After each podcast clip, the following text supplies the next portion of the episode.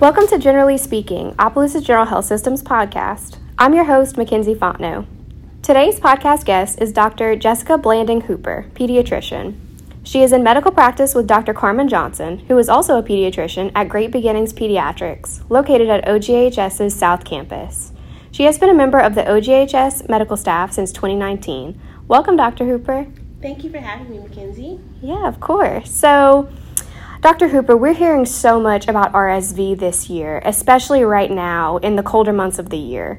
Can you tell us exactly what RSV is and why it can be dangerous? So, RSV stands for respiratory syncytial virus, and it is a virus that typically we see affecting small babies, and now we're seeing affecting older adults. I feel like it's kind of always been around, but now uh, post COVID, we're testing for it now in everybody. So that's why I think we're hearing more and more about it.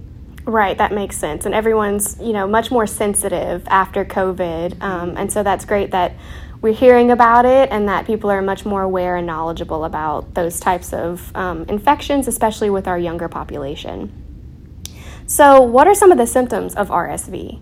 So RSV can produce a lot of mucus, which is the main problem it causes. So in babies, you see a lot of coughing, sneezing, runny nose, and in smaller babies, they may have an increase in spit up because of the increase in mucus production. Okay, yeah, that makes sense. And can you tell us a little bit about why that's so um, detrimental to the health of an infant or young one? So, particularly, it affects the lower airways. So, you may hear the term bronchiolitis, which is different from bronchitis, which are the big airways. The bronchioles are the small airways of our lungs, and that's what fills up with the mucus and what causes babies, particularly such hard time with breathing because those small airways have now filled up with mucus. Right, okay. And so, what can we do to protect ourselves from RSV? So, the main thing that you can do is just like we learned as children, it was kind of reinforced during COVID. If you're sick, one, stay home if you can. If not, wear a mask.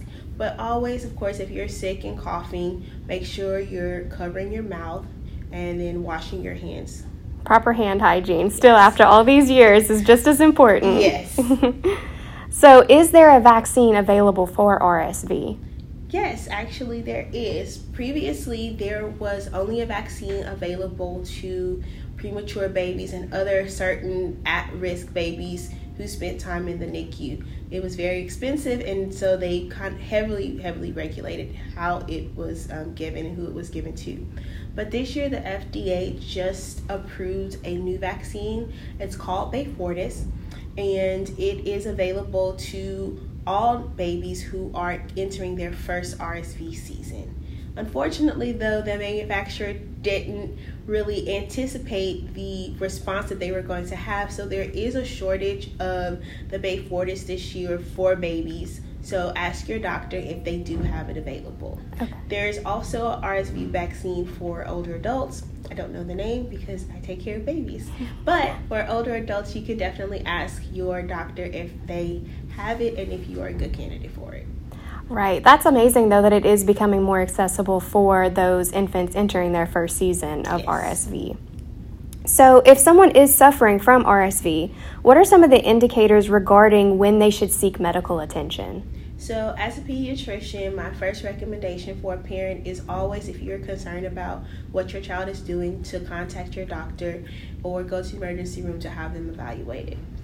Otherwise, things to look out for would be a decrease in how much they're drinking. So, for babies, how much they're taking in as for their bottle, um, making sure that they're having appropriate amount of wet diapers, so at least one to two wet diapers a day. And then if they're starting to breathe fast or heavy. And when I mean fast, I mean very fast. You see their chest moving actively, or you see their little nostrils flaring. Those are um, signs that they're having some problems with breathing. Awesome, yeah. So, thank you so much, Dr. Hooper, for taking the time to talk about RSV with us. We appreciate everything that you do for our community and for our little ones. Thank you for tuning in to Generally Speaking. We'll see you next time.